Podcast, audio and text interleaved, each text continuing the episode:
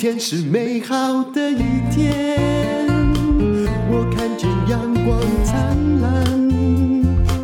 今天是快乐的一天，早上起床充满希望。欢迎收听人生实用商学院，今天的来宾是刘凤和。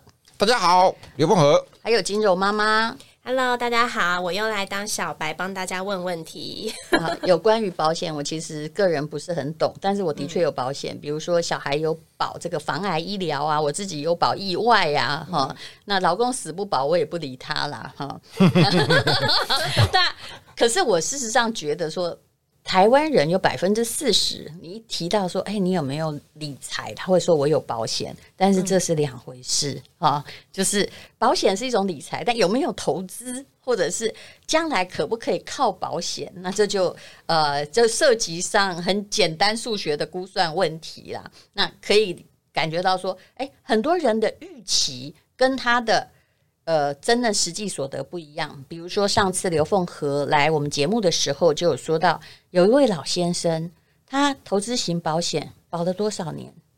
十几年。好了，十几年。结果我不相信投资型保险会变成零，哦，我觉得好歹三四成会留下来。哦，那会去掉大半的，我有看过，嗯、变成零没有意思啊，怎么怎么可能呢？我每次啊在讲在讲这个这个保险的时候，我都会讲一个台北市或双北地区哈啊，加桃园好了，大概有一栋房子的人哈，就算你没有买保险，你不要太担心啊，就算没有没有买到保险，你不要太担心，因为台北市的一栋房子最起码两千万以上，哪个保险可以赔我们两千万，对吧？啊，这个就是大前提，可是很多人很担心。哦，那这个案例就是老先生七十几岁的时候，有一笔退休金在身上摆了好几年，也不晓得干什么，又又去银行，又是银行。你看这个我们银行其实赚很多，对不对？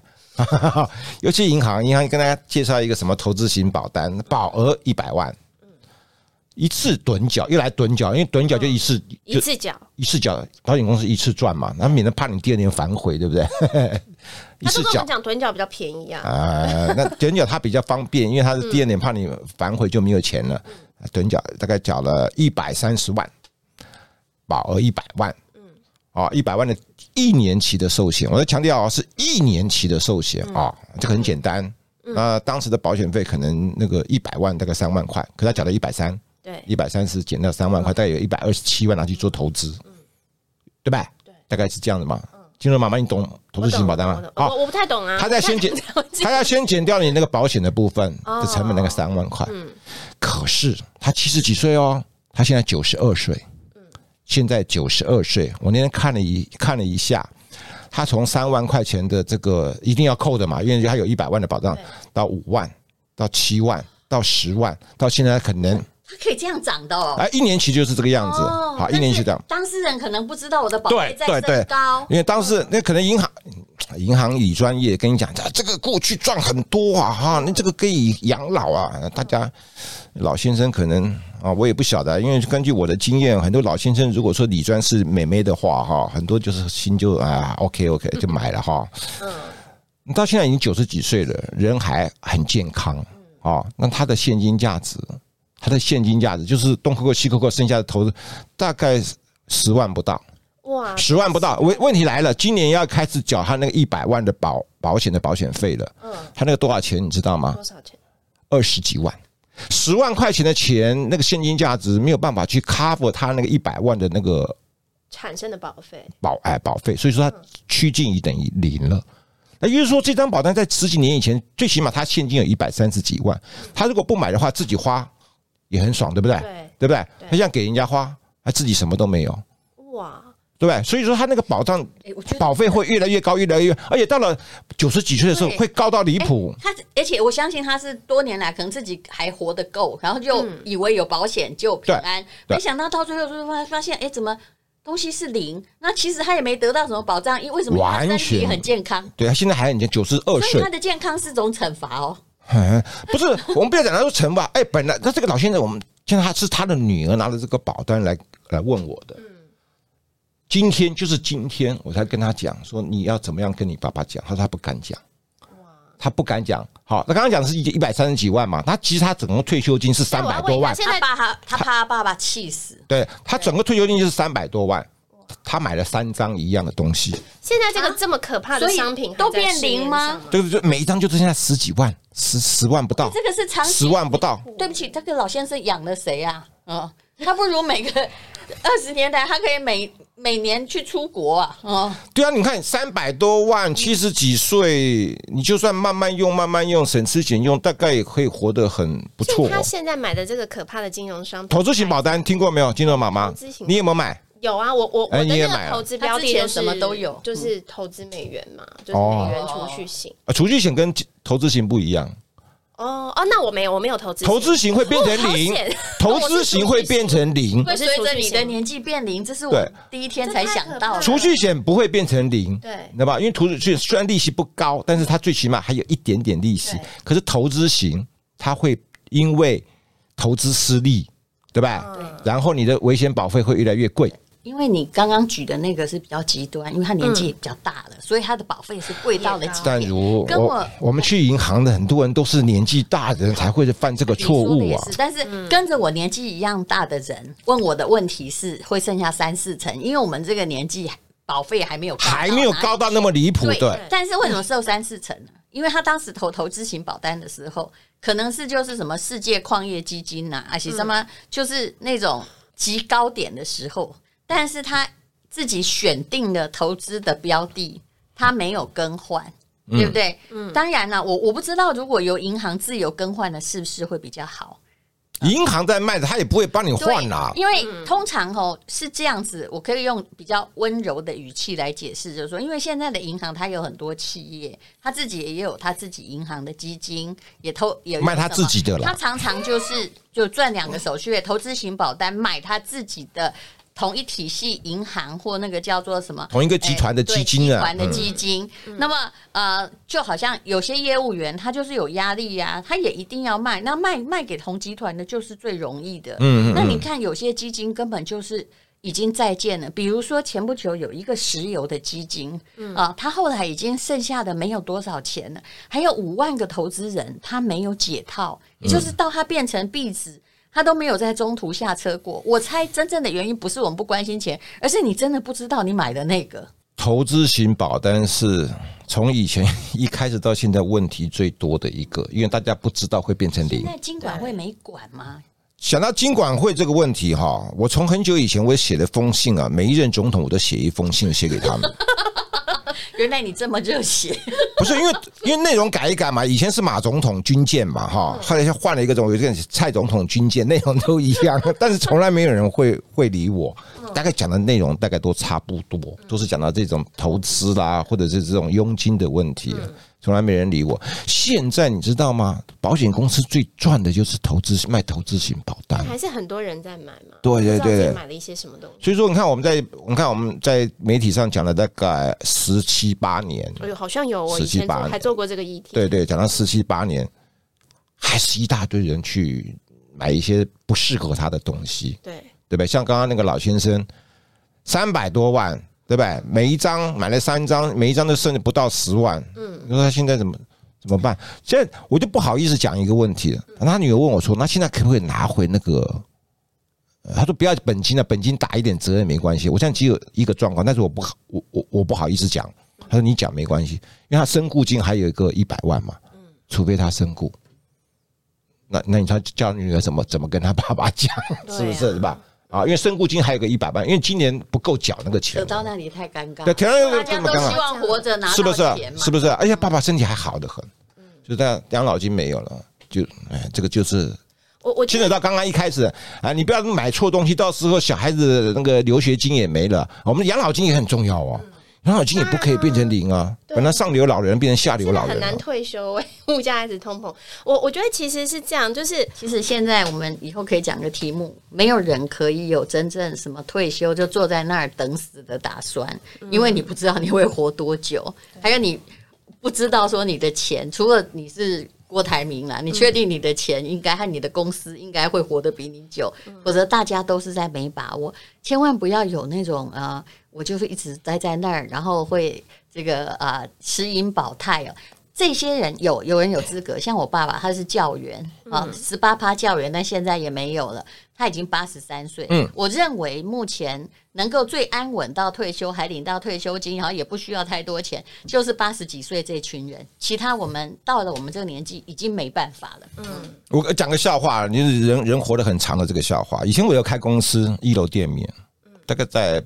大概这个七大概七八年以前，那个一百一百零一百零二年一百零三年的时候，有一天哦，有有一天不是一天啦，就连那一个月啊，连续进来两个人，老先生，啊，他在聊天当中跟我他跟我讲说他是清朝人。什么意思？等一下，你看一百零二年我开公司店面，他进来一百零，譬如他一百零三岁，那他是不是清朝人？是哎，是啊，这个他活到一百零三岁，你知道他背着外劳，他背着外劳推个轮椅进来。如果是这样，都会告诉你他是日剧时代的。你看是不是人就可以？或许他会活得很长，那都是需要用钱。对。不过我还是要讲，其实我以我自己一个心态，就像我其实前不久两年前才开始接触投资理财，我真的，一刚开始的时候一头雾水。我到银行，人家推荐我什么，我都会吃。所以，像我后来发现，因为现在我有开一些社群，然后跟大家讨论这个投资理财买房，我就发现其实有非常非常多的女生，尤其是很多都是属于就是哎呦，已经在家照顾孩子一段时间，然后因为现在就是哎戴如姐 p o c k e t 人生实用商学院，大家都在讲说要为自己要投资理财，他们就想开始，但是真的不知道怎么开始诶、比如说你开一个证券账户，你可以自己去 买 ETF，我发现很多人都是不知道的。所以，当他如果第一个想要理财的时候，他一定想说：“那我去银行找理专，然后理专就会抽推荐投资型保单，因为我也被推荐过。”嗯嗯嗯，对，还好你没买嘛哈，还好还好没买，还好只买了储蓄型。所以说，这个投资型保单，就它就是一个不完全不保证的这个东西。嗯，好，那其实大家既然都很担心的啊，我需要用钱啊，我就要很快的也要拥拥有一第一桶金啊，很快的要怎么样的要去买房啊，就是因为急啊，对。啊，所以因为因为急就就后果就很。但通常你会去银行这样问，就是我们对投资的标的是不了解的，你对产业也是不了解的。哎，没没几个人了解啦。对，我现在也还是就是一知半解了。对不对，没几个没几个人会了解啦。但是那大家都很想什么，又什么被动收入啦，又什么东西啊？其实天底下还是。怎么讲呢？应该是没有那么好的事情了。但现在就是真的，像我遇到最多的问题，就是大家想要开始投资理财，或者买这个，万一失败怎么办？大家就是因为买房存不到头期款。哎，头期款。然后现在这种，我觉得第一桶金，第一桶金就是简单的讲，用力存。其实是这样的，就是你要不要想太多，不要想太多。那要不然的话，你可以兼财。嗯，年轻的时候可以兼财。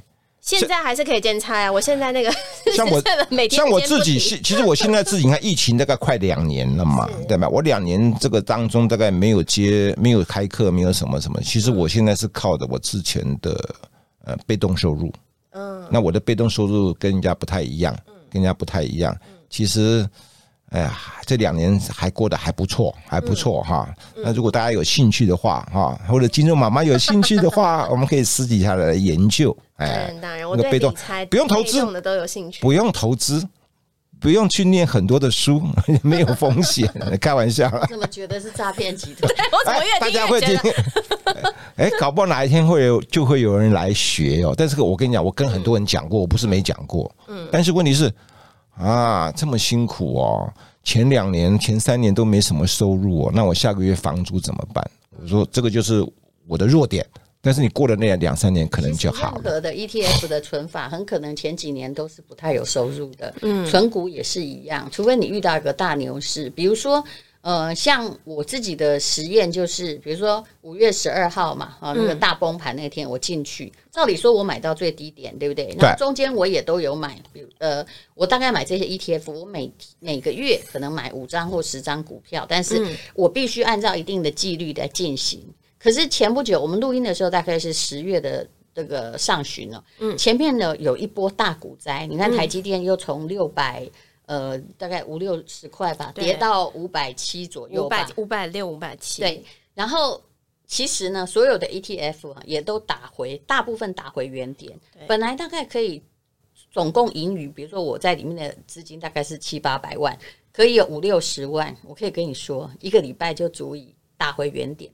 但是股市有一个特性，它都是缓涨急跌，你要撑住。